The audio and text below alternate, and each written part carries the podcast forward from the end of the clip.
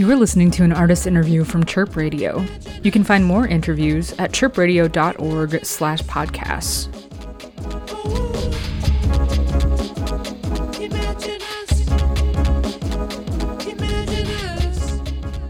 Hi, you're listening to a Chirp Radio artist interview.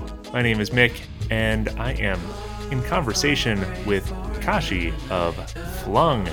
Flung is a Oakland-based project, and they are going to be coming through Chicago on July 2nd to play at the Hideout.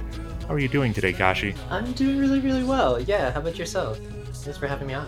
So, would you mind just sort of introducing yourself to our audience a little bit? Sure. Um, hi, Chirp listeners. Thanks for uh, listening. My name is Kashika or Kashi, and I go by Flung, as Mick said. Um, I have been playing music since, sorry, been playing music since I was about six years old. Um, I started um, uh, playing in a Shona marimba ensemble. Actually, the man who brought Shona music to uh, the U.S., Dumisani Maraire, came to teach at the University of Washington. I grew up in Seattle. Um, he taught my teacher, and then I ended up joining a group that she was in, and learned so much from that music and from the you know the traditions of Shona music that she passed down uh, to me and to all of us in the group.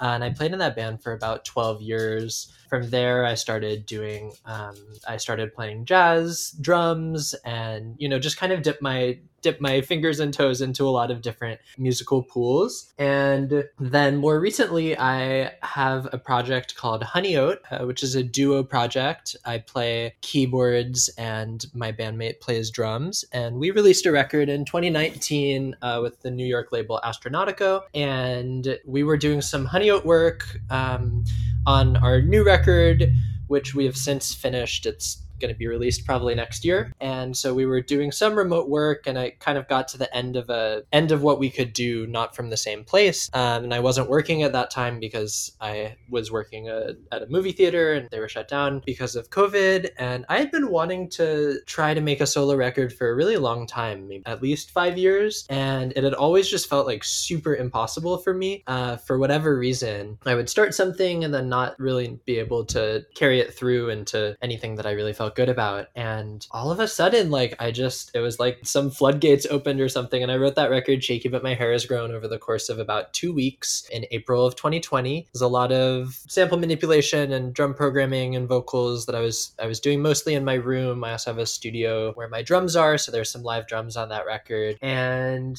yeah, that was kind of the the birth of this project Flung. And then the next record, Apricot Angel, which I'm releasing this summer, took a year to make. So it has like a really different process than the first record, and I think has a very different feeling to it too. But I'm really, really excited to be uh, taking all this music on the road because, uh, you know, it being a project that was born in the pandemic, that's like feels like a very crucial component that I'm just now starting to step into. So I'm really looking forward to it. And playing in Chicago, I also I just met a bunch of really amazing um, Chicago folks. I played a show with Kaina uh, earlier this week, and uh, she and her entire band were just so sweet. It was really great to connect with them, and I love their music so much. So um, extra excited about Chicago for that reason.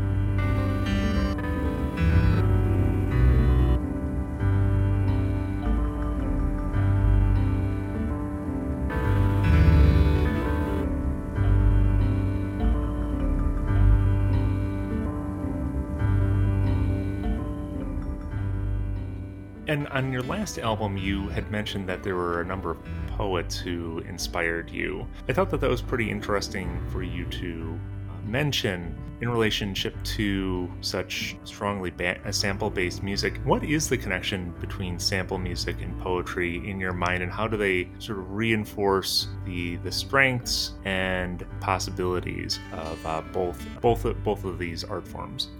Sure, that's a, that's a big question. Um, I could probably talk for hours about that. But the the poetry that I had been writing was specifically thinking about um, sampling as like to me a very queer and trans practice, and and coming to know my own transness through thinking through sampling and thinking through how would I even say it? Uh, just like using using words or using sounds or um, or harmonies or rhythms or whatever it may be, um, kind of as matter and collecting, like you were saying, and assembling and building um, through fragments. I think is the piece that feels really like it's it runs through sampling and through a lot of the poetry that I had been reading, and also that runs through kind of my my transness. And so it's this interesting, like very obscure oblique triangle that that forms for me, and that feels like a real inspiration for the work. So I think at that time, like I had been reading a lot of poetry and getting a lot of inspiration, and also I think some of my like pull to thinking about water and the seaside, um, especially with this record that I'm working on right now. Like there's some inspiration from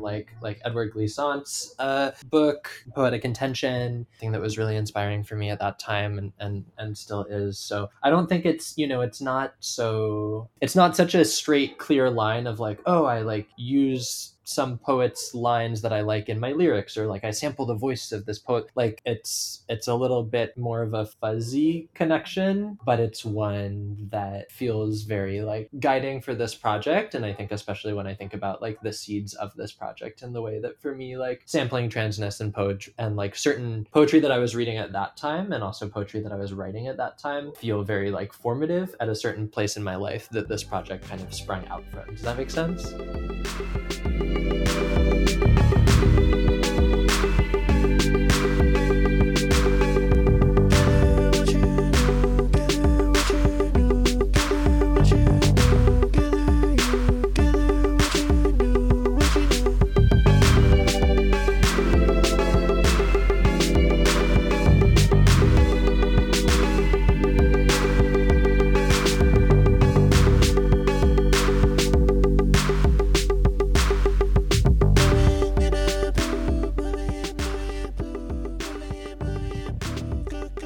I really like the way that you integrate Zimbabwean uh, music into your sound though and i know that you said that you started out with a shona band um, learning you know to play music that way and i was wondering how it is that those sounds have carried over from you know your formative years into you know this uh, this new project and how they continue to inform your your music not only on your previous album but then also on apricot angel. I think the biggest thing is the value of repetition and the power of repetition and the way that through repeating something over and over like like i mean it's like that motion and stillness thing that i was talking about. Like i think there's something very very powerful and compelling and really to me more you know i mean it feels less even like a choice and more just like that's part of how i how i learned to play music is like there is a loop that's happening or a beat or a pulse in a song and it just goes. And it's like a, it's like a train. I was thinking about this recently actually with live performance because i think one of the biggest things that we learned was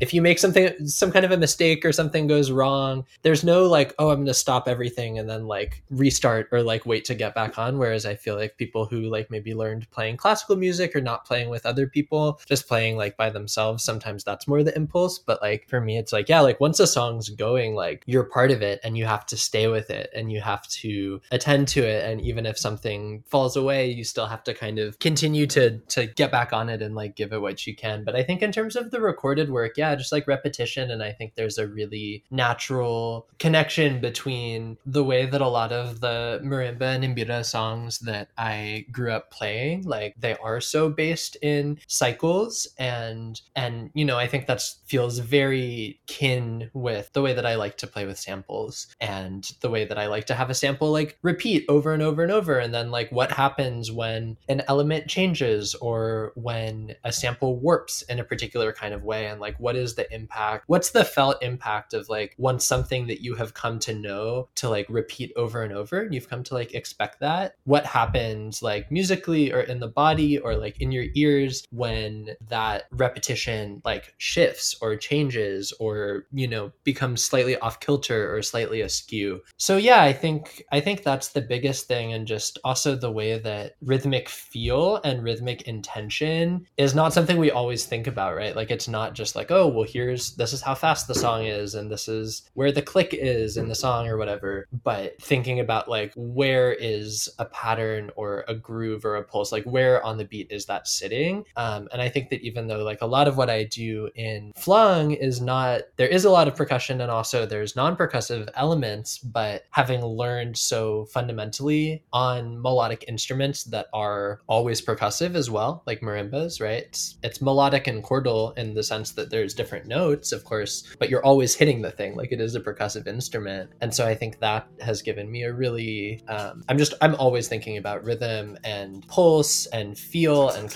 yeah like where something is sitting on top of a beat or or inside of a beat or behind a beat. So i think that that would be the other big thing that i would that i would say. Yeah for sure um, so, as far as your live set, uh, what can people expect from it? Uh, how is it going to be different from your recorded music, and how is it going to be recognizable? How is it going to be familiar? Oh, yay! People can expect the live set's really different from the recorded music, actually, um, and that was one of the things that was the most fun about creating these live arrangements. Was totally like deconstructing my songs, and in some cases, writing what feel like new songs around some of the same ideas. I mean, couple of the songs that I play are pretty similar to the record, but I would say most of them are pretty different. And also, I'm mostly going to be playing songs from the new record. Or that's not totally true. I think it's like maybe more like half and half. Very cool. Yeah. Um, very cool. I feel like we have had a really great conversation. Yeah. Me too. And I, I really appreciate you coming on and chatting with me. Are there any like final shout outs or anything that you want to leave our audience with? No, I don't think so. I hope I hope to see you in in Chicago and you know if you have any friends in East Coast cities and you like my show in Chicago, maybe maybe give them a heads up. I'm I'm really looking forward to just meeting some new folks out on the road. And also, yeah, check out Feder, check out Lula Asplund. Um, sharing the stage with both of them and they're both really incredible kind of experimental electronic artists and it should be a really fun night. I'm looking forward to it. Cool. Well, again, thank you so much for chatting with me. Yeah. Hope to see you at the show as well. Hope it goes well. Again, this has been Mick in conversation with Kashika of Flung. They have a new album coming out this summer called Apricot Angel, and they will be at the Hideout on July 2nd. Yeah, thanks, Mick. This has been an artist interview from Chirp Radio. You can find this and more interviews at chirpradio.org slash podcasts.